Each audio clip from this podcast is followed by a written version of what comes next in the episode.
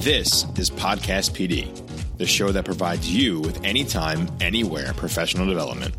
Our conversations and guests will provide you with the learning you might get in a faculty meeting or on a PD day. Except you will have more fun with Chris Nesi, AJ Bianco, and me, Stacy Lindis.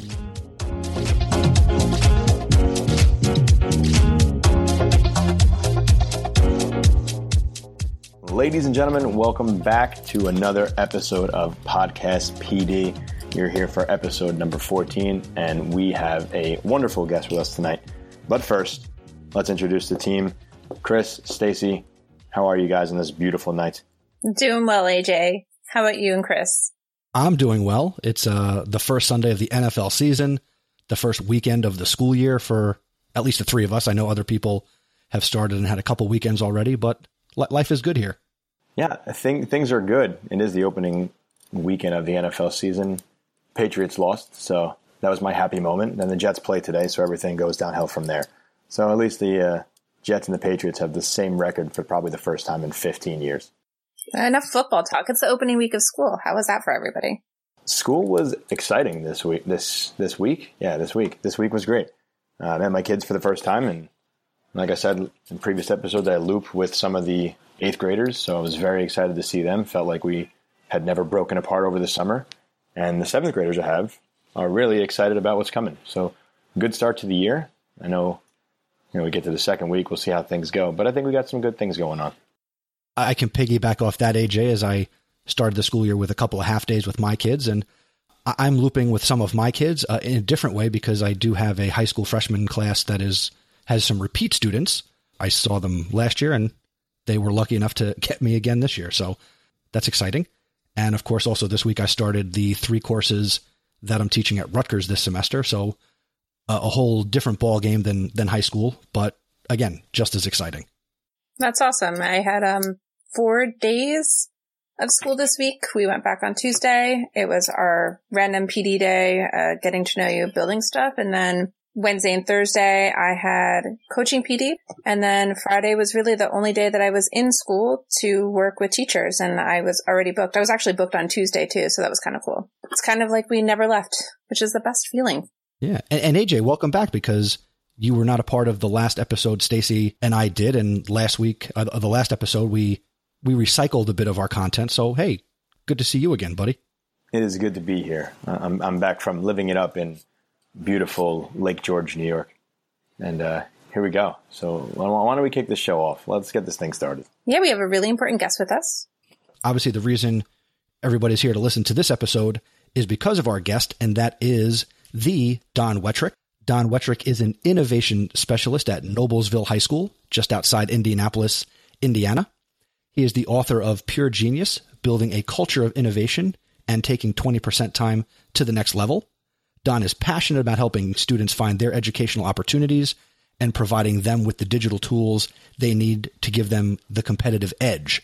He also creates and hosts the awesome, and we've talked about it before, the StartEdUp podcast, which also happens to be a part of the very fine Education Podcast Network. But most importantly, Don works with educators and students to bring innovation and collaborative skills into education. Don, you're really cool. So welcome to Podcast PD. Thanks, man. It's uh, so yeah. Thanks, appreciate that. I was hoping my daughter would be around here and she'd rolled her eyes at you. You heard your last podcast and your eyes really nice, and you're like, "Man, we should get that guy on there." And I'm like, "Yeah, we should." So here I am. That was awesome. I liked the little call to action, and I remember writing it in the sketch note, and I was like, "I hope he sees this." And you did. Appreciate it. No, and, and, then and then unfortunately, what we don't get to hear was the um, off-air banter uh, before we got on here. You guys are a fun crew, and uh, I was just saying, why don't I have a team? I need a team. Uh, my, well, I do have a team, but um, this three-man team is oh, sorry, three-person team is. Uh, you guys are having a lot, a lot of fun. So I'm I'm excited about tonight. No, we're excited. We're excited as well, and you know we have fun, and I think that's what makes us successful. If we are successful, I don't even know if we're successful. People, if you're listening, we are successful, I guess, right in our own minds. I like what we do. Success is relative. We definitely have fun, and people find value in this show and other shows like Don's podcast, which I'm sure we're going to talk about more.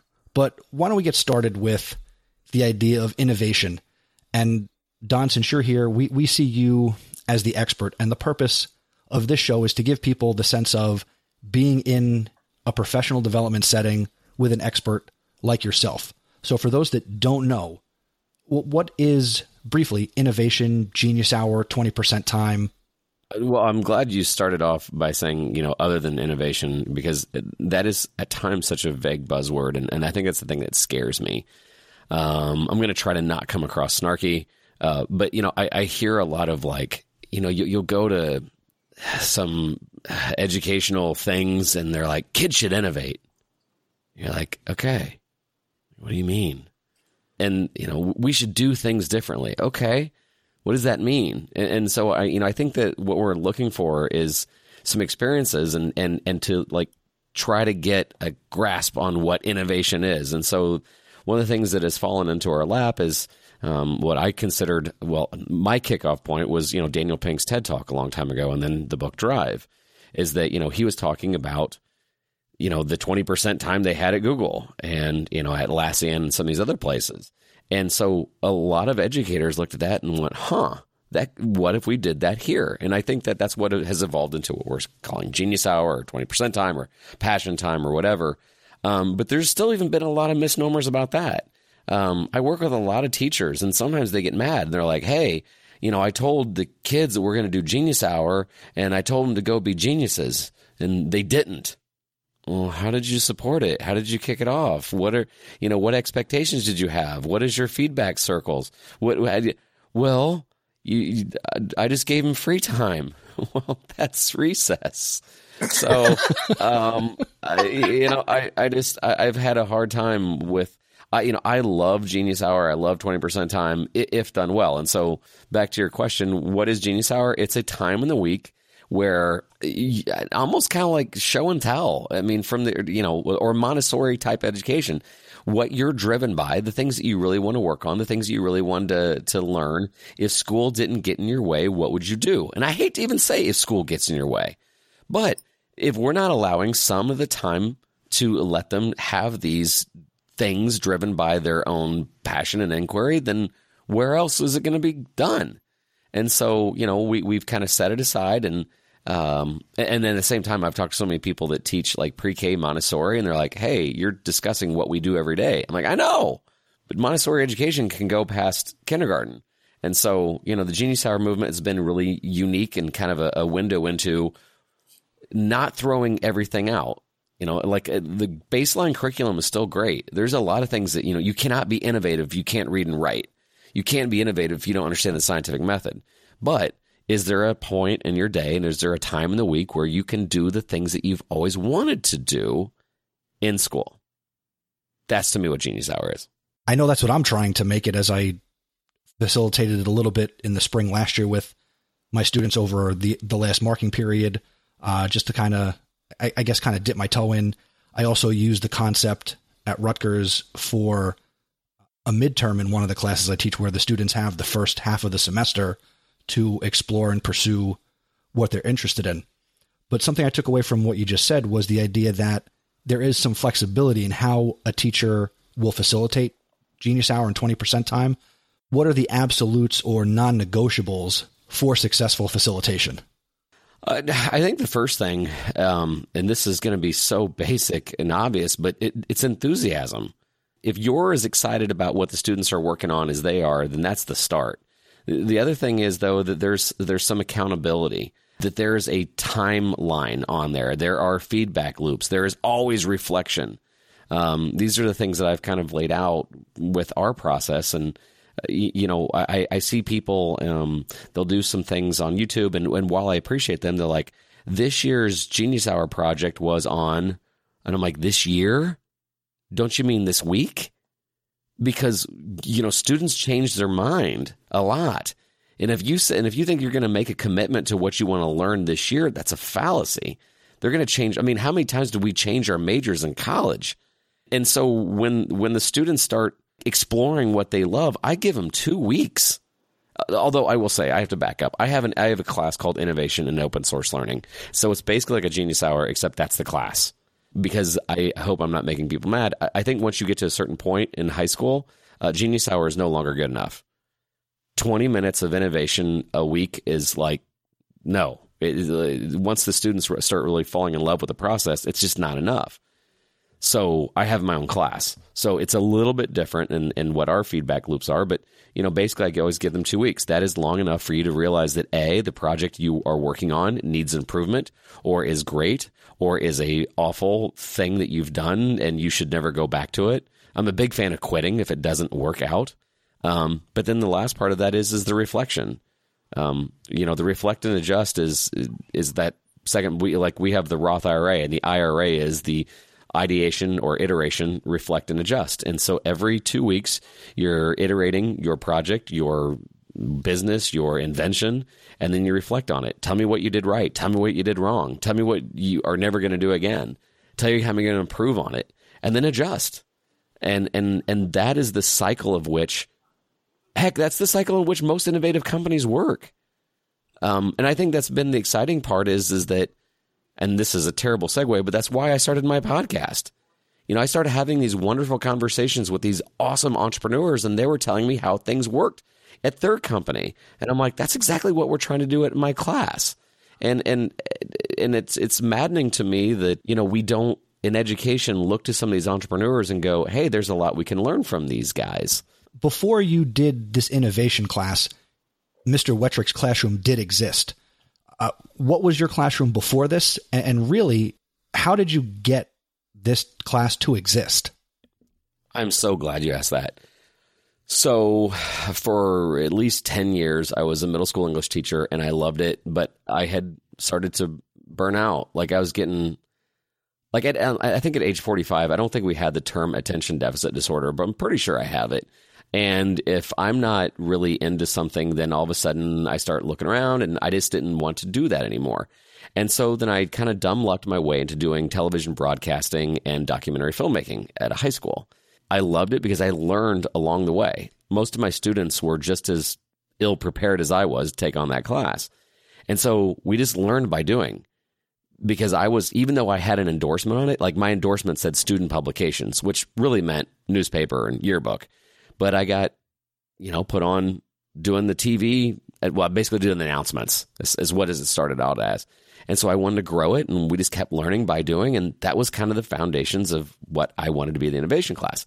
Then, as I was talking about earlier, the day I'll always remember. I still have this email. I just get this email. like what was that six and a half, seven years ago, and it said, "Watch this," and it was a link to Dan Pink's TED Talk. And so like I watched it on my lunch break and I was like, this is cool. And I right then next period showed it to my freshman English class. And I was like, what do you guys think? You know, as freshmen, they didn't want to admit that it was too cool. They're like, yeah, it's okay. And I said, well, what if we did that here?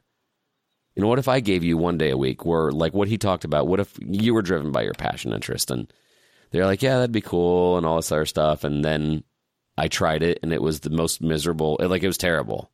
Matter of fact, I've talked to a lot of teachers that the, the irony is is that twenty percent time at at first works for about twenty percent of the kids, and they're and they're usually the air quote bad kids, right? They're the ones that didn't like school, but they're like, "You're serious? I can work on this." And then I, I realized that I was I loved this, but just not once a week. I asked my principal and I said, "Could I have my own class?" And he said, "No," and I pretended that he said yes. And um, I just went ahead and then told the guidance counselors to that he, you know, yeah, I was going to get myself in some trouble. But in the meantime, um, I reached out to Dan Pink and like I was stupid enough to, I, I just thought he just had a cool TED talk, and he was nice enough to was like sure. And so the next year, because this is like I tried to introduce Genius Hour in April, which is the like right after spring break. What gets done after spring break? Nothing. Right. So like I couldn't be too surprised that the kids were just lukewarm on it. I started this class and and Dan helped me out. Um, Skyped into my class, and then my principal thought it was super cool. After that, and it it took a life of its own ever since. So first of all, I think it's amazing that that Dan Pink was was was on board with this. I mean, it's great to have somebody of his, I guess, stature, and just be like, "Yeah, I'll help you out with this. It's fantastic."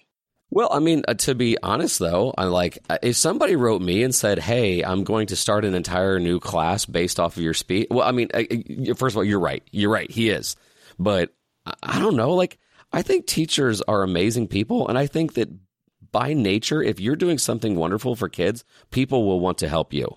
Don, didn't you recently say on on an episode of your show that teachers are the best networkers that students have access to? Absolutely. Absolutely. I mean, just do the math. You know, we always talk about, and I hate it when people are like, well, it's not what you know, it's who you know. Well, then know people. Hmm. Dear God, man. Like, seriously, if you average, what, 150 students a year and you've taught for 10 years, like, I'm not good at math, but that's a lot of people. I could have 1, done that math. right. Uh, but, but, like, seriously, like, that all of a sudden that 1,500 families, they know people and they know people and they're and and you're you know my my uncles uh you know my uncles know this guy or my mom has had lunch with this one then put that to use. And so you know it i think it's our job to get our students networked. And and and, and i don't want people to think that you know it's it's smarmy or, or terrible. It's like it's great. If if it is a world if it's not what you know it's who you know. Well i want my my kids to still know stuff but why not know a lot of people in the process? So yeah, that's always been a part of the class. That's also kind of the other non-negotiable, and that's why. So officially, again, my class is called Innovation and Open Source Learning, and the open source learning comes from the fact that I'm not going to teach you a lot of things. Like truly, my class is about seven to eight weeks long, and then the rest of the school year, it's open source learning. I'm there to hold you accountable. I'm there to hold you accountable to the hardest things in the world. And the hardest things in the world are the things that you say that you're going to do. But normally does no one holds you accountable. So I'm your workout buddy.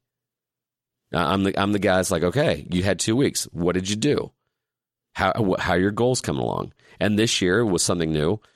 Every student either has to have a YouTube channel, a blog, or a podcast. Because if you're doing something cool, I mean, if I think it's awesome, that's good. But it's an audience of one. Who the heck cares what I think? It's what the, it's what the people think and, and how you can get your idea to the world. That's what I'm really interested in. So yes, I think that because we know so many people, let's network our students. If they're doing great work, let's get it out there. Or we can just complain that the media doesn't cover us fairly.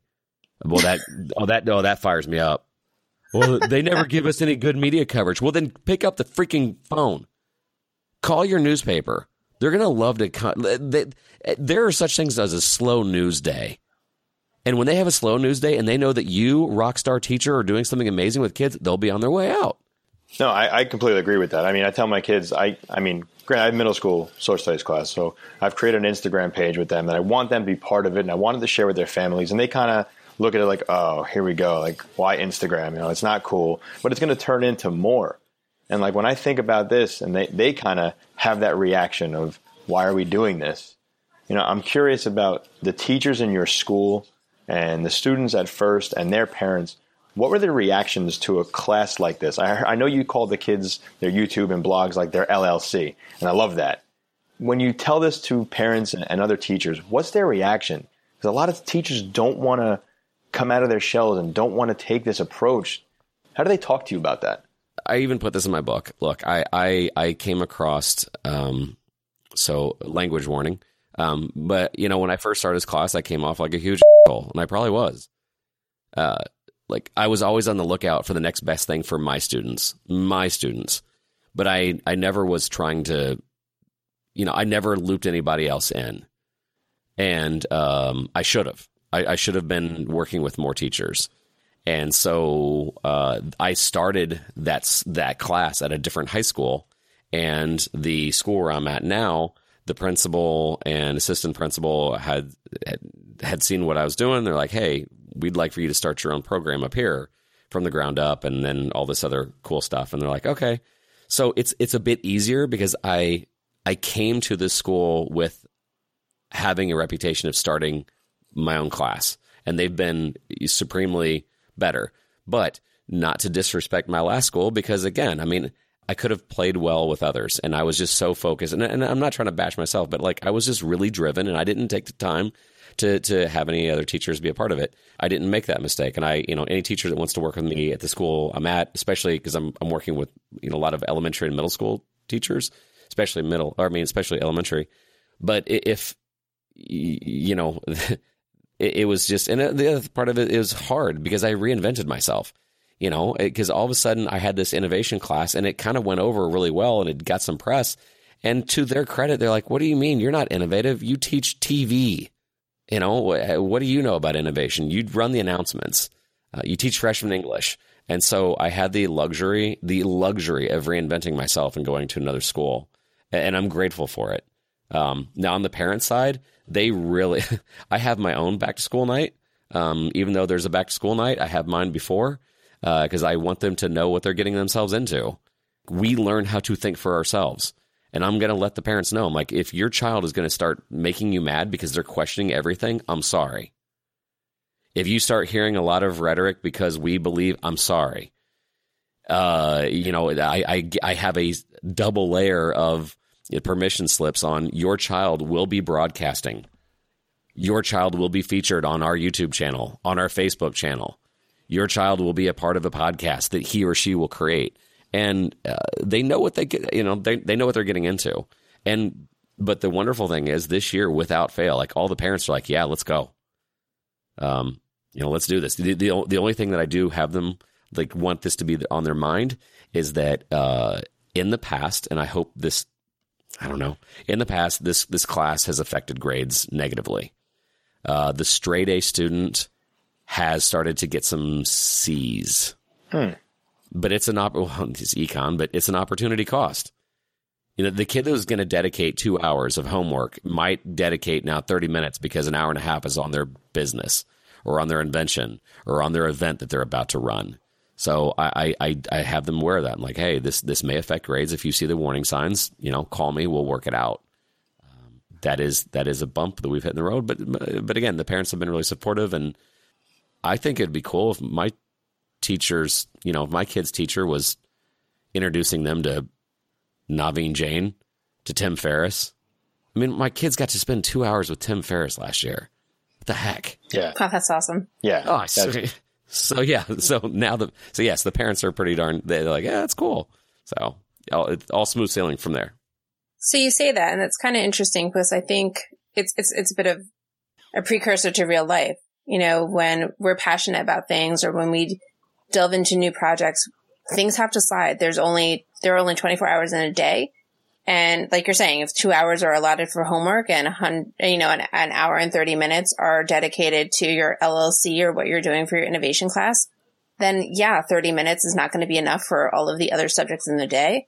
But I think that that's real life. You know, when you pick up, you know, a new interest or a new sport or, you know, you start a new hobby, things go to the wayside. It happens to everyone. And I think it's kind of nice to, to get a little dose of reality before you're outside of the, you know, the walled in garden. That is school. And then there's someone there to coach them through like how you get back on track or how you find a little bit more balance so that it's not, you know, three quarters of your time is towards this and, you know, only a quarter is towards everything else. Yeah. Yeah, absolutely. At one point, you said you started working with elementary and middle school teachers. Can you tell us more about that? Because I heard you on a recent episode of your podcast and you were talking about innovation. I was like, I wonder how I could pitch this to my admin. Um, so, what does that look like for you working with middle school and elementary teachers? What I want to do more than anything is to have the foundations of innovation at an elementary level. The easiest thing to do, I, I, I use the term easy lightly, but it is a lot easier to implement innovation strategies at the elementary level than it is at the middle school or high school. So it is in my best interest, and heck, it's stacking my own deck. Like I'm, I, I love my class, but it took years. I mean, this is my like six and a half, seventh year of doing the innovation class, and it was rough the first couple years. Is because they are like well trained students at the, at the at the high school age um, they don't like they have a hard time thinking for themselves because they're very used to you know getting told instructions and then telling you what you want to hear. So I want to work with elementary school you know teachers and like, hey, let's do some Genius Hour. Because it'll seem like logical and natural if you you know that whole kindergarten aspect of show and tell and you you know what you're really curious about and that you do. Let's continue it in second third and fourth and fifth and I'm I'm there to kind of like foster it and kind of level up. Um, I'm also trying to show them like the the four quadrants. Uh, and this is straight from Tina Seelig, so I don't want to take credit for it, but Tina was the first one to kind of point it out to me. Every kid is imaginative. and fostering that imagination and having them do something with it is creativity. People use those words interchangeably, but it's they're drastically different. And then by having the students do creative things by upper elementary school, maybe middle school, you can now get into that new territory of innovation. Things that are truly, truly unique and maybe not have been done yet. Um, but if they have that time to be creative, then all of a sudden they're going to start understanding pattern recognition, which is at the heart of innovation. They're going to start seeing like, well, you know, if A and B always equals this, well, maybe we can look at those patterns and we can invent C. And at the middle school level, that's that's when they're starting to, you know, start the higher level thinking. Um, and then they start inventing, and I want them to get the the basics of entrepreneurship, and then that spills into my class.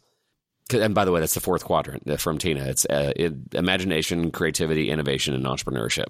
Because if you have something that's truly innovative and it's amazing, you might as well take it to the masses, and that's entrepreneurship. So uh, yeah, by by me working with elementary, I'm trying to prepare them to be great middle schoolers to to you know really test the boundaries, be innovative, and then by the time they get into high school, man, they're really really dangerous in a great way. So it's it's in my best interest to to work with any elementary teacher um, possible in my school district, which I'm lucky enough to have a job where I can do that. Um, but I also, you know, I, I, do some things in the after hours too. Um, heck, that's why we started our Facebook page, uh, facebook.com slash start ed up. Um, we decided to do daily videos from our classroom because we keep getting. I, don't want to. I don't want to sound like, like to be mean, but we keep getting the same questions about Genius Hour a, a lot. it's like you know what, start doing videos and you know working with elementaries there too. Yeah, I, I think that's that's a big part of it. I mean, I, I, tell my kids that I'm tired of the game of school. You know, I'm tired of learn something, read about it, take a test. You know, I, am yeah. I'm extremely happy to have you on because I, I, like the idea of innovation, and I'm trying to be innovative in my classroom. I'm trying to think of ways that I can take social studies and make it relevant to you know 12, 13, 14 year olds. And I tell them, you know, we're not we're not even going to look at a textbook. Textbook has a bunch of dead guys. You know, that doesn't that doesn't do anything for us. We look at the world around us and this is where we have to go. So I'm trying my best to be innovative. And, and, I, and this leads to the, question that I am dying to ask, and I have to ask this question. You know, you talked about networking before, and I think about networking, and I think about our social media. You know, I think we're all pretty well connected. I think we are connected educators, whether it's good or bad, depending on how people look at it. That's this is where my question goes. So when we look at innovation, we look at social media, and we look at all the things people continue to put out there. Um, is innovation taking a hit because people think they're being innovative and putting it on social media? Or are they totally right about everything that they're doing and patting themselves in the back and showing everything their kids are, are doing? I, I feel like too many people are putting things out there and saying, look how innovative I am. Look what my kids can do. But I feel like they're missing the point. Uh, yes. I'm over here shaking my head. Mm. Uh, or, or, or what they're patting themselves on the back isn't innovative. Like, like I, I remember right before I wrote my book, I, I you know, I, I was scared that the word innovation was going to jump the shark anyway. Mm-hmm. And I remember seeing, and I, I think it was Cottonelle, and and there was a new innovative layer of softness. And I was like, something I'm going to wipe my butt with is now innovative. And I started taking account of every commercial out there that's innovative. This is so innovative. That's so innovative. And yes, when when I see that and I'm not going to bash any particular products, but a lot of times there's a lot of ed tech companies. They're like, there's this new innovative way to digitize your worksheet. Dear God, no, it's not innovative. It's a freaking worksheet digitized. So, and, and I, and, and I'm so glad you asked that because, and, and, and I don't want to come across snarky. But I, I go to the same conferences you guys do, and there sits the keynote, and there's a lot of YouTube clips being shown that aren't really demonstrating innovation. They're inspirational, absolutely. They're motivational at times. But when you, but when people are like, "Hey, we need to innovate," okay, let's start showcasing. And, and I guess maybe this is my other pushback. Then let's start showcasing what that is. You know, what is innovation? Um, and and then having you know the guts to carry it out. Uh, you know, it, yes, I mean, if if if a teacher says, "Hey, would you come and take a look at my new innovative?" and then I'm not going to you know bash things in general, but like, and if it's not innovative, I'm like, well, let's hey, let's work on improving that. Um, so there is a delicate balance of wanting to shamelessly promote what is innovative, but we first must address okay is what we're working on innovative and, and I know this is kind of your guys' beat, but you know, ed tech for the sake of ed tech means nothing to me. Mm-hmm. Oh, thank God. Uh, I, I, I, go to a lot of schools and I'll, I'll never be invited back to this one school in particular. And they're like, Hey, Don, we're really innovative here. I'm like, awesome. Let's see it. Cause I'm really big on student work. And then they said, they go, we have a makerspace. I'm like, oh, it's cool. Let's see it. And they show me in there, and there's a couple 3D printers. I'm like, all right. I'm like, okay. like, show me the things that the, the students have printed. Well, they're not really allowed to touch it. But oh. but our tech director has made this cool Yoda head. And I'm like, I mean, so and I think I even said I'm like, so you guys spent two thousand dollars on a ninety nine cent key fob. uh, so you know, uh, the, the, the, we're so innovative because we use EdTech or we're one to one iPad. That's awesome. That's awesome. But I've talked to a lot of students that the that you know they think that one to one iPad was just a way for them to you know take screenshots of a worksheet. Hmm. And I had a similar experience when I went on an interview for a job and told the school district that the smart boards they had all over the district weren't innovative. needless to say, I didn't. Needless to say, I didn't get the job. Thank you. Yeah. Yeah. But but so but okay, so back to your original question. I mean, th- this is the hard part. Like we, we have to promote Oh, this is going to segue into the New York Times article, isn't it? that wasn't even um, in our outline. We, we have we have to pro. Well, but I mean, we have to promote what is good. Uh, we just do, and, and there's there people are going to come out of the woodwork and saying you're showing off. I have, you know, I'm not going to have my feelings hurt by. There have been some. They're like, well, you're just showing off. Yes, I am. my students are completely badass. But see that response. That's I, I the have, good I have thing. no problem with that's that. the good thing. But you're setting a it's, benchmark. Well, I, well, but but it's still, I, but but there are people that get they come out of the woodwork and they're, they're mean and they're snarky and and um, although I will say uh, this is also one of the reasons I've kind of made a, a, an effort to not, you know, I'm not sponsored. You know, I, have done I've done a couple of you know, fill in your uh, you know whether I'm not going to say which one, but you know, there's some you know, big big technology companies are like, we'll send you to a conference or whatever. And I I think it was like five years ago I did a couple, but um, there's you know people come out like, well, you're just being bought and sold and uh, and all this other stuff, and and, and like no, uh, but the teachers that are influencers, I'm using mayor quotes, if they're a lot of times they're influencers because they're doing great things. I've got no problem with that, like none. Now, now, if if they're influencing because you know their uncle is an ed tech, you know, owner and all this other stuff, and he's getting an insider sweet deal, then maybe. But that's also the that's the counterbalance of social media. Like you know, if you're pushing a bad product on your students, the world's going to know really fast. Um, but if we don't showcase great student work, uh, the catch twenty two is we're not going to we're we're not to you know show best practice we're just going to keep staying in the same bubble. And I think that was my biggest, that was the hardest thing about that, watching people implode on that New York Times article. And even this week, actually, my, my tomorrow's podcast on my Monday motivation, I saw so much hatred towards the XQ Super School event. Mm-hmm. And, and while I understand, I mean, some of the criticism I got, like, you know, people were saying it was all flash, no substance. And I'm like, oh, give them a chance. And I started watching it. I'm like, thank God right? It's all mm-hmm. flash, mm-hmm. no substance. But I mean, give them a chance. You know, it, it's funny. We start talking about like, hey, we need to change education, and then when some people start talking about changing education, well, you can't do it that way. We've never done it that way.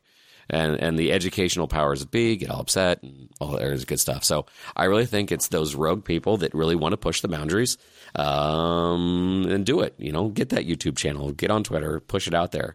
But to your point earlier, if you're not doing things that are truly innovative, I, I don't know. I guess people will call you out on it. But I think to your point, when you said, "Oh, people are going to think that I'm showing off," show off. It shows people what's what's possible, like what the potential is.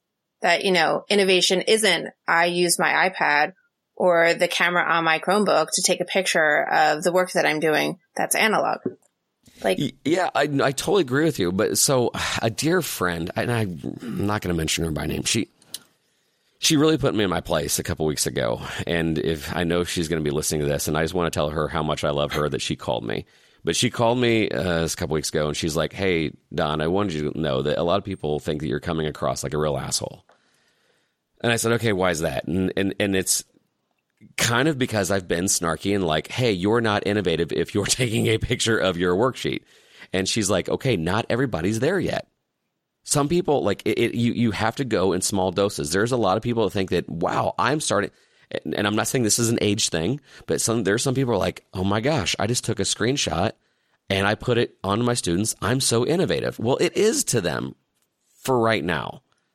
I'm hoping that they'll level up faster. You're hoping that they'll level up faster, but I have to admit, this is where when she called me, I she had me. She's like, there's some people out there on the circuit that they're that they're the warm up.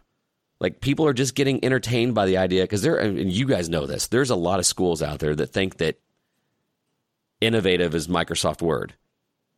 And and and you know, I I I, I don't want to offend those people, but at the same time, I also want to say let's speed it up a little mm-hmm. bit. So, and it's always a fine line. I, I, I don't take pride in the fact that it, sometimes I do come across that way. I hate it, um, but I do. But I do. I totally to understand the speed up thing. Too. But would you say, or, or would you agree that innovation is relative? Uh, mm, kind of. Here's here's here's the thing that isn't relative. The speed in which we're moving on automation, Internet of Things, artificial intelligence.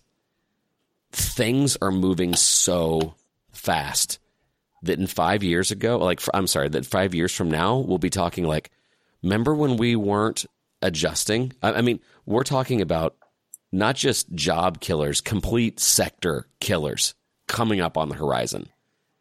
And so while I think that it's a relative term, there are certain things that like they're going to be here. And and they're going to be replacing a lot of what we do. And then we're going to look back and go, remember when we forced kids well, I mean, seriously, think about how funny it is now that we wouldn't let a kid use a, a, a smartphone, or, or or they or we wouldn't let them use a calculator. I mean, I'm old. I'm old enough to remember like you couldn't use a calculator. Like, why? It's a tool. It's a good tool. Mm-hmm. I, I, think with IoT and some of the things that are coming down the pike, uh, we're going to have to adapt uh, or or perish. You know, as an educational unit, uh, it, it's it's getting scary, scary, scary. So what your you know what somebody's definition of innovation is is one thing, but the speed in which we're going to head towards this thing this technological wonder and, and, and the speed of innovation is not going to be negotiable. It's it's it's coming and it's coming hard. Mm. Now, one thing that you're personally doing, and we've touched on it a few times here, is the start of a podcast and what you're doing to build a, a, sense of community. Well, not a sense of, but you're building community, you know, via Facebook to bring people together, parents, teachers, students, around the idea of innovation. And StartEdUp is really pushing people to, you know, warp speed, light speed, whatever the joke in Spaceballs is. Like you're, you're helping to move it faster. Uh, yes. Heading to Plaid. Ludicrous.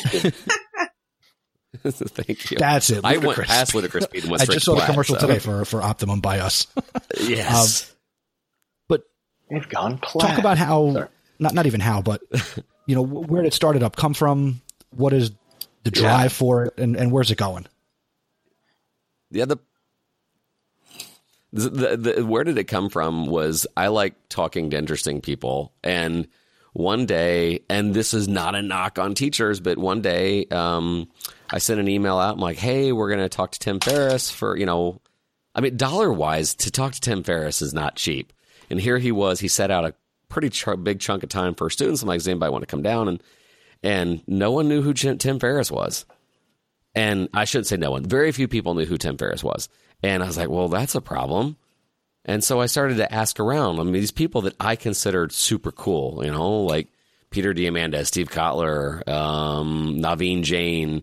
Uh, a lot of people know who Elon is or Mark Cuban, but they didn't know the the other like movers and shakers in the entrepreneurial world. And I was like, you know what? They should. And I had such a fun time talking to a couple of these guys, and and I I must admit I'm leading a charmed life that I can count on and call some of these really unique individuals. That I was like, you know what? I should build a podcast around it. Like, get educators to know why I fanboy out so much on listening to Naveen. Um, because I can guarantee you the people the people listening to your podcast right now, I can guarantee you if they're like they're probably googling right now Naveen Jain. um, and these people are amazing. They're super smart, and quite frankly, they all didn't like school very much, like almost universally. And so I thought, well, heck, you know, they're going to have a lot of opinions on, on education, and they're going to have a lot of opinions on learning and failing and and quite frankly, it's just a cool excuse for me to call up some of my heroes and like, hey, you want to talk about education? Do I? and so people are really opinionated. Some people are really opinionated. Um, some some teachers I have found don't like some of my guests, but but they all have something interesting to say. So we can totally relate to that because that that's I mean what those people are to you in education, that that's what you are to us. So there you go. Well, I doubt if you're going to be getting hate mail like, oh my, well, uh, yeah, I probably shouldn't talk about that. Yeah, I had a certain guest on that he didn't go over well with people, but you got hate mail because of yes, a guest. Absolutely. Yep, quite a bit. Oh, we've never had that. Tucker Tucker Max. And well, to be fair, in that episode, you kind of set it up as listener, be warned, you might not like what you're about to hear, but you should listen. For the letters that I got, they were all before he was on the episode. And I think that if if those people that wrote in listened to the episode, they thought, "Oh, okay." Because a lot of people came out of the woodwork and I even got a call from my publisher, and they're like, "Hey, just let you know that you're making people mad." And I'm like, "No one, I haven't even released it yet." And by the way, the episode was amazing. But Tucker, if you know Tucker's books, they're not politically correct. They're pretty crass. And heck, I even remember, I mean, like when I read, I read a, I wrote a, read a paragraph of his book years ago, and I was like, well, that guy's just a jerk. I hadn't even, and I still have not read one of his books, but he was one of the best guests I've ever had. Um, but yeah, and, and yeah, I, th- I think pe- the people that actually listened to that episode, they went away going, you know what, that guy had really good opinions on education, even though they were harsh. So and heck, if, if, if you can get teachers to like, if you can get teachers that were really not wanting to listen to Tucker Max to listen to him and then hear his opinions, I think then that's that's when I'm hopefully doing a good job and just bringing a diverse group of people that have a lot of um alt you know different opinions right because you know we, we've all heard the, the the same mantras and everything else and these guys are i mean highly successful highly opinionated and daggone it, they've got a really good track record of where the future is heading. I think these people you have on there, because not just because of who they are, but the words that they're saying is like a tremendous wake up call. You know, even to me, who like I th- I think of these things and then I hear them from them, I go, oh my god, that's right. It's like yeah, that you know, so, just some of the like Gary Vee stands out just because I'm a big fan of him, and when you had him on there, I was just yeah. like, oh, got to listen to this right away. And, and his words you know, just kind of resonated with me. And I just like stopped what I was doing and just like stared off into space. And just everything just kind of got me ready for the school year in a different way. So I'm just trying to just basically the people you have are just eye opening and, and I appreciate what they're saying, no matter who they are and what they stand for. Just to hear people talk about education because we're in it and we're just like, well, we have to do this or we're going to fall apart. And these people are trying to change, help us make a change. Yep. Yeah, yeah, a lot of them are are really uh, they're wanting things to like the the Tucker one especially. He's like, look, I'm going to homeskill my kids, but man, I hope you're successful. uh, and and and Seth Godin, man, man, was he opinionated on it. Um, but I mean, yeah, I mean, all these people are like, man, w- we want things to change, but they better change quick, and they know uh, just as well as I, probably bet a lot better than I, how. The, I'm telling you, the, the IoT AI revolution, it, it's gonna wow. Oof. And when you say IoT, it's Internet of Things, right? Yeah. Yes. I'm not going to lie, I had to Google that. No, Internet of Things, uh, artificial intelligence. Well, heck, Elon last week like uh, just kept. Elon doesn't tweet much, but he keeps saying he's like, uh, we need to pump the brakes on AI, guys. Like he's like, you know, the, the the whole North Korea thing is not our threat. Our threat is artificial intelligence. And Elon's got a really pretty good track record of knowing what's coming. So, uh, scary stuff. It's really scary stuff. Because I mean, right now, software is writing its own software. You know, uh, like heck, just just think of what what's what. Um, well, a lot of people see it at like at your local grocery store. You know, it has the the the automated um, line hasn't replaced everybody. It's just replaced fourteen of the fifteen. There's 15 lines now manned by one person. So that's a that's a career killer. Uh, what has TurboTax done to accountants? I mean, the, these things like we're we're all seeing them in small batches, and you know Moore's law has been predicting this. Like you know, technology doubles in speed and halves in price every X amount of years, and my gosh, we are moving faster and faster and faster, and uh, we're not you know, all these things are coming. Oh, actually, you know what? This this is one of my favorite things. How many times you've been to a conference and they're like, like what is it? Like seventy two percent of the world's jobs that our grade school kids will have don't exist yet. Well, then who in the heck do you think is going to invent those jobs? Kids that sit around and wait for instructions. If it's if it's not star spangled awesome out there, then what are we doing about preparing them for a future by having them sit down and memorize the Pythagorean theorem? Dear God, man. Because I hear that again and again every single conference. 72% of the jobs don't exist yet. Okay. Let's use that same logic and mentality to say, can we have an hour a day to look at what is next? Can we start questioning things? Can we start experimenting with things? Can we start prototyping Don, things? Don, I just got to say, I, I- I'll give you the latitude to to be progressive, but you can't step on the Pythagorean theorem. Come on now. Stay away from my Pythagorean theorem. Uh, yeah. well, shout out to the bridge builders out there. Anyway, so yeah, yeah, it's it's been, and and quite frankly, I think the thing I like about the podcast is, like I said earlier, it's just it's just fun to reach out. Oh, oh my gosh, did you see? I don't know if I should talk about this. Did you see who I, I? I think I'm going to ask did you, about did it. you see my Twitter activity? Oh, we weren't going to say anything. I, I saw one tweet. Let me see if I know where we're going with this. I got a I got a response. I got a response back. You know how old I am, right? So I'm 45. You know how big of a deal this is to me, right? Well, this is this is big. This is big. Just to, to begin with.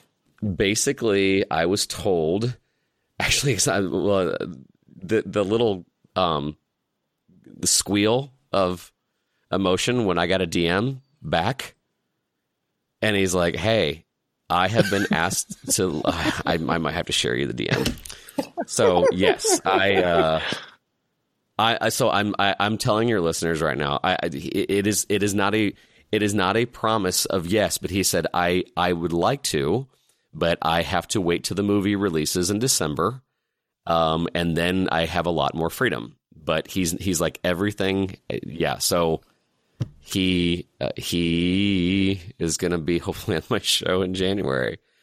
Now, for people who have no idea what we're talking about, rather than us say it, rather than us, Don, go ahead. Can we say the he? Is this allowed? Wait, especially since this will be like weeks from now. Well, the, this episode will come out a week and a half from now. Yeah, um, yeah, I'm, I'm fairly certain. No, I'm not certain. There is a strong possibility that the force will be strong in this family. And this is not a joking matter, I guess. No, no. I, I well, uh, so so credit credit. I mean, obviously everybody knows it, but yeah, I mean, Mark Hamill is pretty good about getting back with people, and and um, I I did a couple skits interviewing Greedo and Dengar and and uh, a couple other bounty hunters.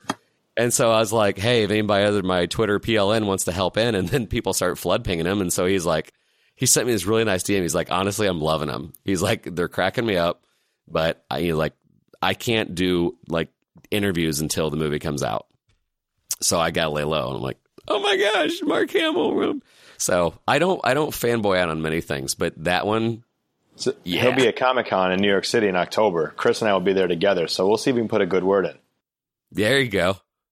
Now, now Don, I have to ask because th- this was I was going to see if I could work this in to ask like, oh, and my was my question was going to be more towards why would you want Mark Hamill on your podcast? What do you see in him? I am so glad you asked that. I am so glad you asked that because he has quietly shifted and reinvented himself, but not in overly public ways.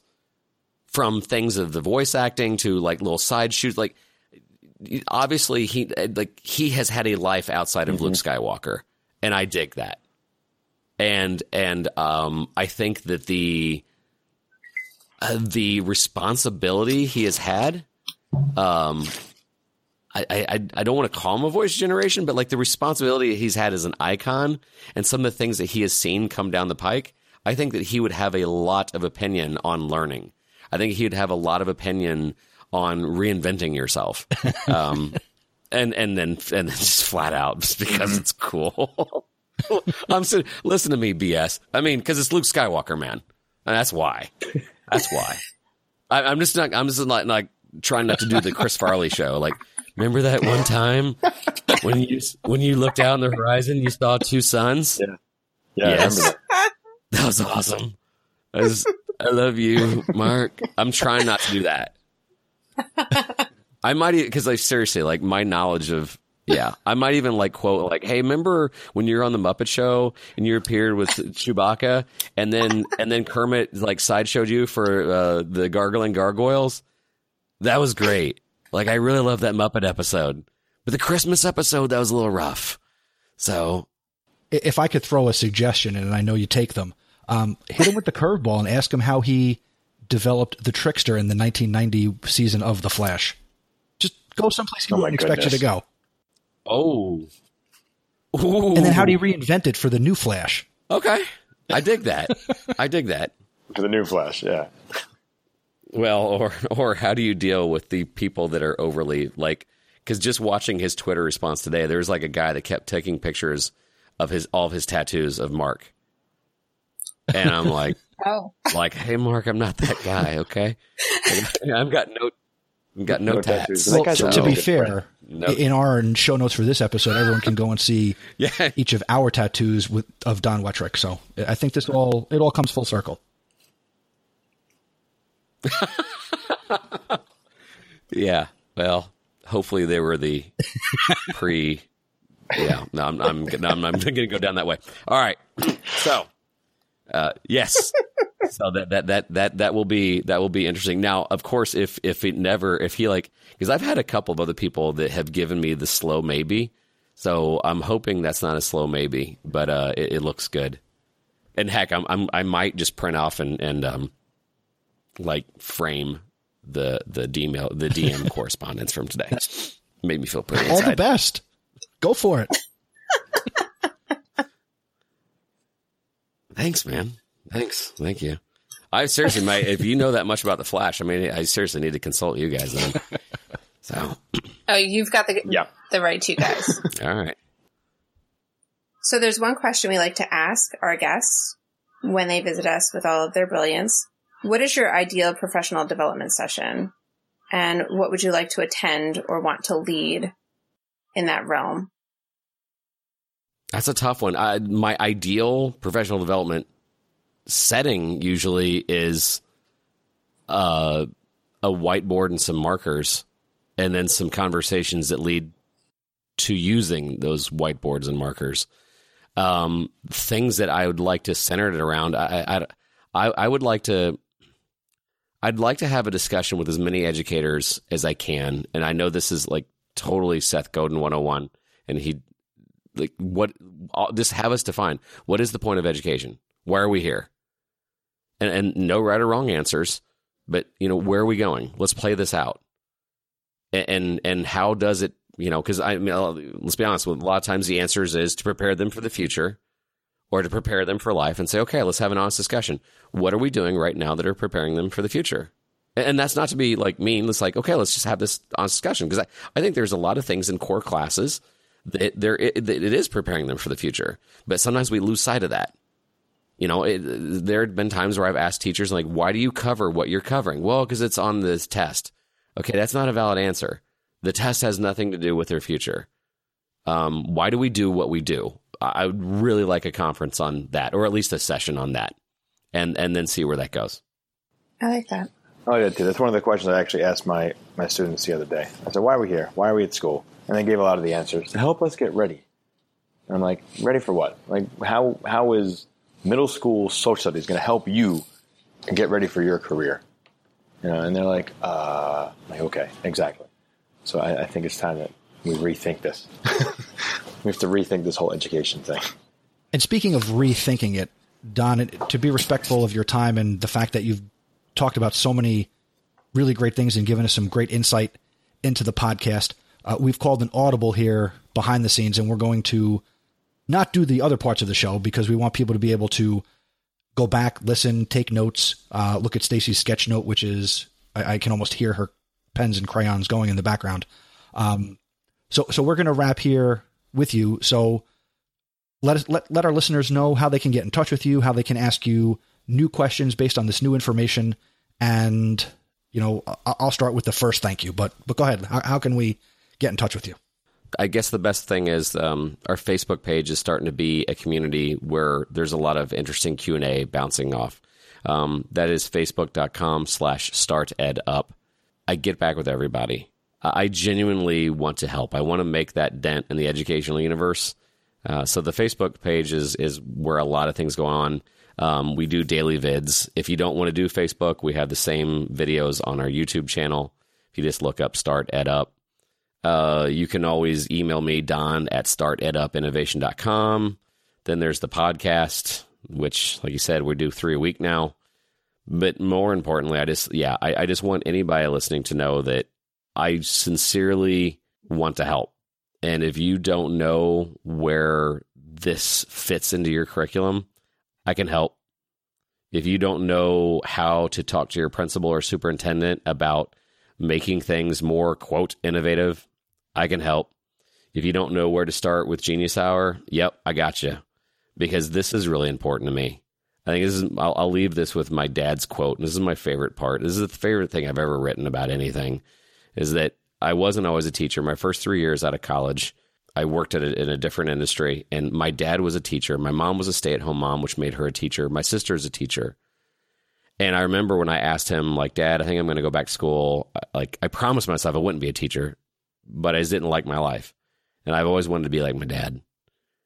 And I said, Dad, I think I'm going to go back and, and, and uh, get my teaching degree. And he said, Donnie, I don't care if you teach for the next 20 years. Just promise me you won't teach one year 20 times. And that meant nothing to me until year two. Um, if you're tired of teaching one year 20 times and you want to shake things up, you want to do things a little differently, I'm here to help because Chuck Wettrick breathed life into me. And and I, I think by deliberately doing things a little bit different and pivoting and making sure things are a little bit different each year is the heart of innovation. And um, I want to help if anybody has an interest in that. Wow, that that that that yeah, I love it. I'm like speechless. Outstanding. That is amazing. Uh, my my dad is so he like yeah, there's been some interesting things on Twitter about that. And then my dad's like, really? Because he remembers saying it, but he's like, you know, the enormity of it. I just, I, I love my parents dearly. But yeah, when he said that to me, and it's funny because at the time I was like, okay, dad, until year two.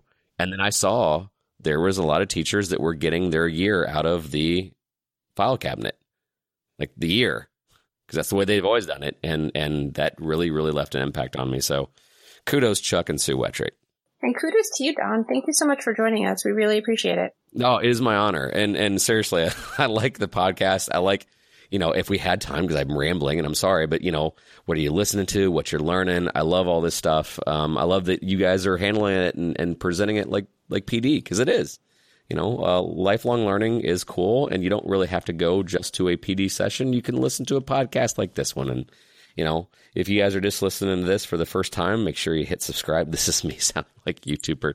Hit that subscribe button. But no, I mean, I, I love it. You guys are doing PD on, on, the podcast on the go. There's a lot of people right now in their car listening to this getting PD. There's a lot of people on the treadmill in the morning getting PD. So, you know, God bless you guys and um, keep rocking it. Thank you, Don. We, we appreciate your endorsement. Thank you for the kind words. Thank you so much. we'll make that the, the intro for every episode from now on. Thank you so much. Hey guys, so we let Don go, and we're actually coming back to you a couple of days after our recording of his interview because we really wanted to make sure we finished the episode strong. So we're going to talk about what we're listening to and what we're learning, and then we're going to call it quits for this episode. You guys ready? Let's do it. Let's go. All right. So who wants to start? What are we listening to? I will start because mine is not that lengthy as it normally is.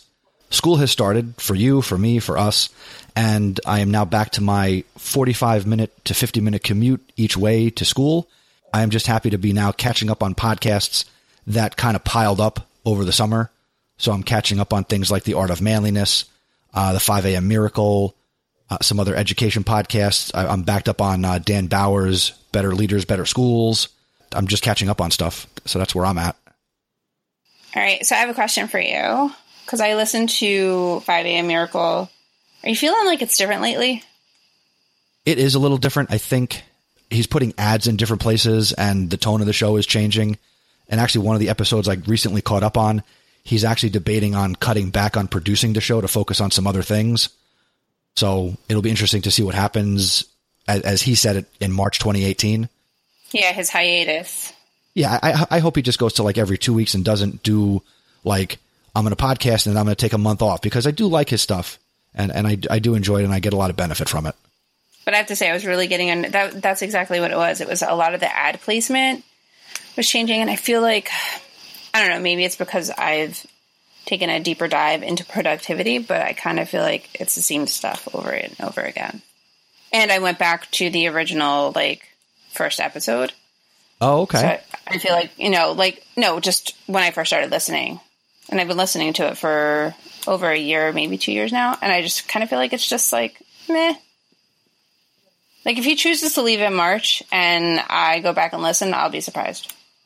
Depending on unless something spectacular happens from now until March, I guess is my point. And usually well, not like- negative. I just kind of feel like it's it's not. I don't know. It's just not the same show as it used to be. It, but but shows do change and shows do evolve. And actually, his most recent episode was about like the dark, seedy side of, or the shady side of uh, productivity and self help and things like that. Yeah, I really like that one. There was a whole episode about cults. He had creepy music. amazing. All right, you're right. All right, good point. Thanks. That was a good reminder because I really did like it. Yeah. So I, I usually go based off the title. Sometimes I'll listen halfway and it's just not what I thought it was going to be, and you know I skip it. It's not a big deal, or, or you know, there's no rules. That's true. AJ, how about you? What are you listening to? So uh, I got down with a couple of different podcasts lately, but two stood out to me based on a recommendation by uh, our guy Rich um, when he was on the episode Revisionist History. I was listening to it, but I started digging a little deeper into it, and I came up with one which I love: Revisionist History by Malcolm Gladwell. The episode is McDonald's broke my heart. I don't know if you guys got down with that one, but he talks about the different French fries of McDonald's since I guess the 90s to today. And he was talking about the different ways they were cooked and how the taste is completely different. And I started sitting there and thinking about like the last time I actually had fast food, but just listening to him describe the fries, like I remember like having those fries back in the 90s that were just so greasy and so wonderful and crunchy. And now you just get like these little flimsy, floppy french fries. So that was one. The second one was from our guy Don Wettrick, in StartEdUp, uh, episode 78, his Monday motivation. Uh, do we want student leaders or well behaved kids? And that's an episode I really think everybody should listen to, especially the educators talking about the different ways that our students are kind of playing the game of school, and a lot of teachers are not giving them the opportunity to take the lead in the classroom, where they're sitting there and doing what they're told and taking orders, and sometimes they just want to, you know, burst out and share their thoughts and opinions and be innovative students. So give that a listen. It's a quick five minute one, but both of those were just tremendous episodes that I really enjoyed this week. I, really enjoyed that one too, and uh, we'll save you time, and there'll be a link to that in our show notes or double tap on our podcast cover art on your player. And actually, you could do that with every episode, and there'll be links to everything that we're talking about. Yeah, so the Malcolm Gladwell one, I listened to that during the summer, and I remember we were actually, I think it was one of our last beach days. The boys and I were driving, and we were listening to that, and they were totally intrigued mm-hmm. to the point where, like, later that weekend, um, my little guy and I actually ended up watching The Founder. Oh yeah, with um, Michael Keaton, that? right? Michael Keaton. Yeah, with Michael Keaton, and it was fascinating. And that guy was like dirty dealings, but I don't remember those fries being like all that extra special back then. Maybe I just don't remember it. I mean, it was a while ago, and I don't really. It's not like I even had French food, uh, French fries, and fast food like that when we were kids. Like it just, you know, it just stands out a little bit. Like when you think about it today, it just, you know, you always think like these fries are not good. I won't eat these. So, not like it used to be, where you know the fries were kind of the staple of of the meal you're eating. Oh yeah, you went to McDonald's and you had the fries. I don't eat at McDonald's anymore, so I don't know. Right? Isn't it amazing? I used to work there as a kid. I would love to have seen that. It's amazing.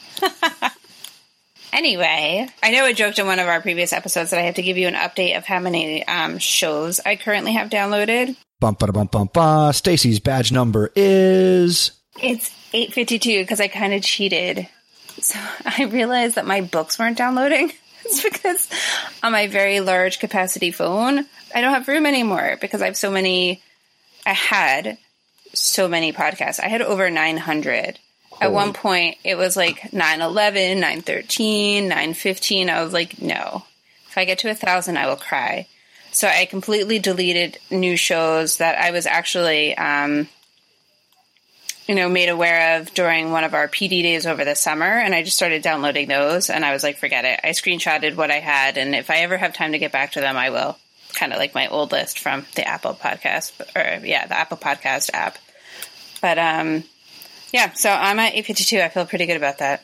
It's under nine, but um, my current listen, it's not even current. Well, I caught up but it's um, Hidden Brain. And over the summer, you actually have to go back a little bit, but over the summer, they did a whole series called You 2.0. And it was all about like self improvement. And as much as I don't listen to re release shows, and for some reason, Hidden Brain happens to be one of those podcasts where they do go back and randomly re release old content. Um, but they do it often enough to, for me, it's kind of annoying. This one, it, they, there was a really nice theme and it kind of wrapped up very nicely. And the episodes included things like deep work with Cal Newport.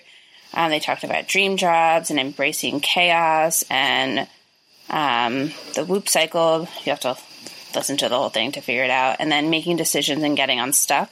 And while some of those were repeats, like I said, it it fits so well together. And it's just like, you know, just kind of recalibrating yourself. Again, a little bit of that self help that we were talking about with um, 5 a.m. Miracle and self improvement. But um, it, I don't know, it just had a nice theme. And I really like Shankar. Um, just, he's a good host.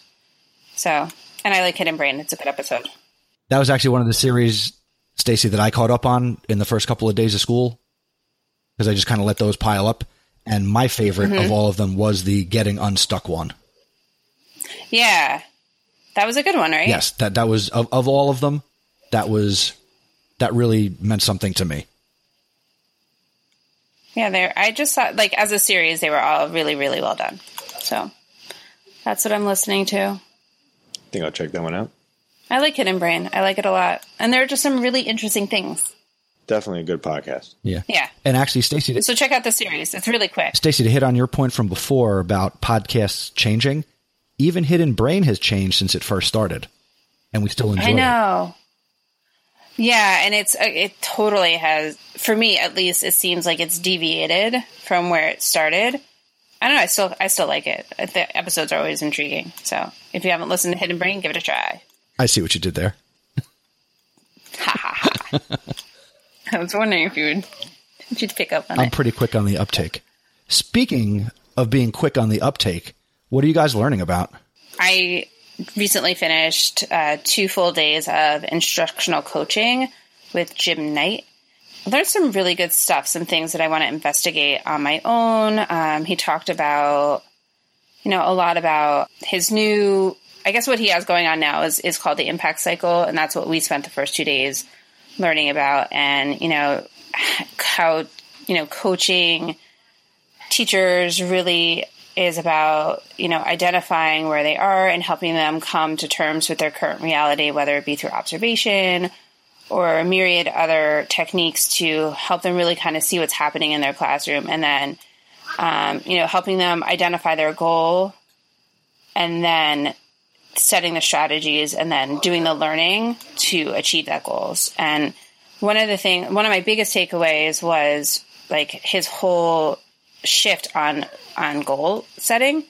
And you know, he said smart goals are great, um, but they're not the end all be all. I don't even think that he said they were great. Actually, I think he said they were good, but there are better ways to set goals. You know, as that. Some, that one of his biggest issues with SMART goals is that they're time bound. So the T in SMART goals, and for those of you that don't know, um, SMART is specific, measurable, attainable, realistic, and time bound. Although some of the letters have different um, associations with them, but that's what I remember it being. Um, but he said, you know, that when we make things time bound, sometimes we just set an arbitrary deadline for things. And then what happens when you don't get, when you don't hit that deadline? Like, oh, I'm going to lose 10 pounds in, in a month. Well, when it's, you know, a month from now, you haven't met your goal, then what? You know, so he changed it to PEERS goals. And um, it's an acronym, it means powerful, easy, emotionally compelling, reachable, and student focused. And then his biggest thing was about the student focus. Like, in the end, how will we significantly impact students? And I thought, like, that's really what it is all about. Like, when we're coaching teachers, it should always be with the end sight of like, what what is the student getting out of this this coaching cycle? And um, you know, we're really looking into what this is going to look like for us. There were 24 of us in the training, and I had an opportunity to debrief not only with my team and my supervisor and one of the um, assistant superintendents in the district, but also a couple of other people who were there in different specialties and just kind of getting their you know their thoughts on the whole thing and how it looks different for so many of us because we all have different focuses it'll be it'll be interesting as we move forward we have i think three or four more days of training throughout the year and hopefully we'll have a couple of days where we just meet as a district with our with our leadership and just kind of hash things out on our own. Um, but I'm super duper excited, and um, who knows? Maybe Jim will come be on the show with us. That would be cool. Yeah. So I was very rambly.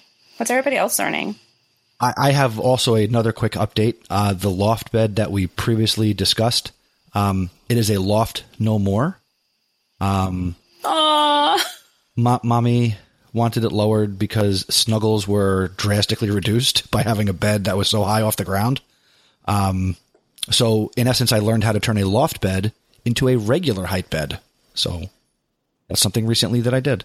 Well, now you have to take new pictures. I, I will take a new picture for the uh, the show notes. Definitely. Okay. AJ. We'll do a before and after. Yeah. AJ, what are you learning? I am learning about hyperdocs, which I know is not a new thing, but is a cool trend. And you know, looking at the hyperdocs and using hyperdocs for some of the things that are going on in my classroom, I felt like it was really good in the idea of giving students choice. So I've been looking at some hyperdocs lately, and I was using them this week to help my students do scavenger hunts through uh, Google Docs and slides, and even help them get used to their Chromebook. So um, creating some, or the making of creating some, and uh, I kind of stole a couple. You put it out there. I'm gonna. I took it. So I'll be honest. Not all of them are mine, but uh, I changed them up to make them mine. If that helps at all. Like what? What did Harry Wong say? Don't reinvent the wheel. Steal it. So I did. And, uh, I, I, did the same thing with the September 11th uh, hyperdoc. That, that oh, was floating around. I took it, that, tweaked it, made it my own, and that's what I used as part of my lesson. See, I just want to talk about that real quick. I thought that was a fantastic uh, hyperdoc, and shout out to uh, Kate Baker for creating that hyperdoc.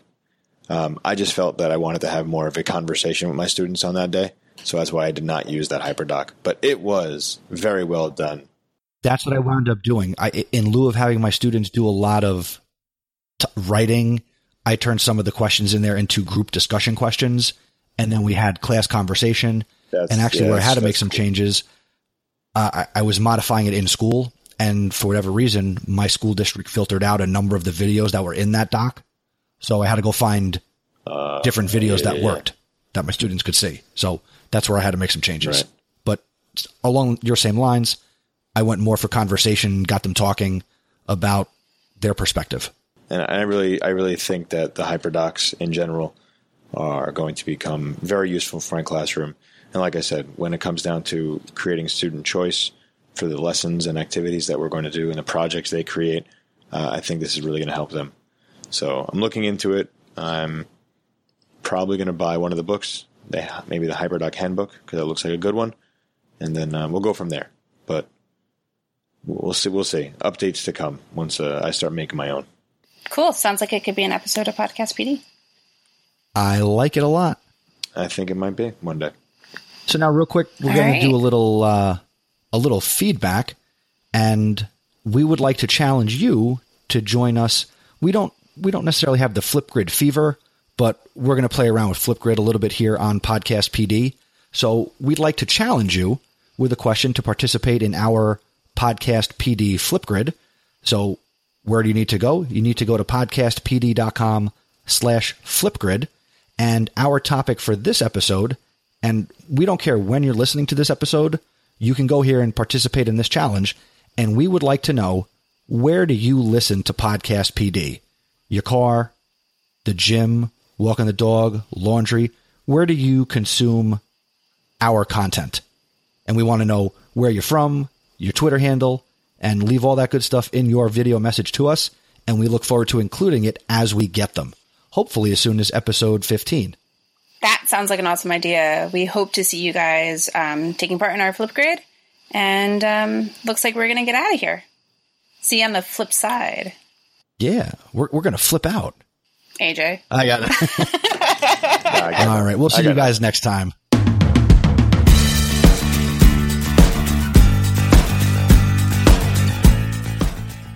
Thank you for joining us for this episode of Podcast PD. For links to all the resources mentioned in this and every episode, please visit our website, podcastpd.com. You can connect with me on Twitter and Instagram at AJ Bianco. And I also blog at ajbianco.me. You can connect with me on Twitter. I am Mr. Nesi. And I would love it if you also checked out the House of Ed Tech podcast over on chrisnesi.com. You can connect with me on Twitter and Instagram at iruntech, and I blog at iruntech.me. Connect with Podcast PD on Twitter and Instagram at Podcast PD. We'd also love to have you as a member of our Facebook community. Go to podcastpd.com forward slash Facebook to join. You can help us reach more educators like you by telling someone else about the podcast. So share us with a colleague, and if you do it on social media, please make sure to tag us.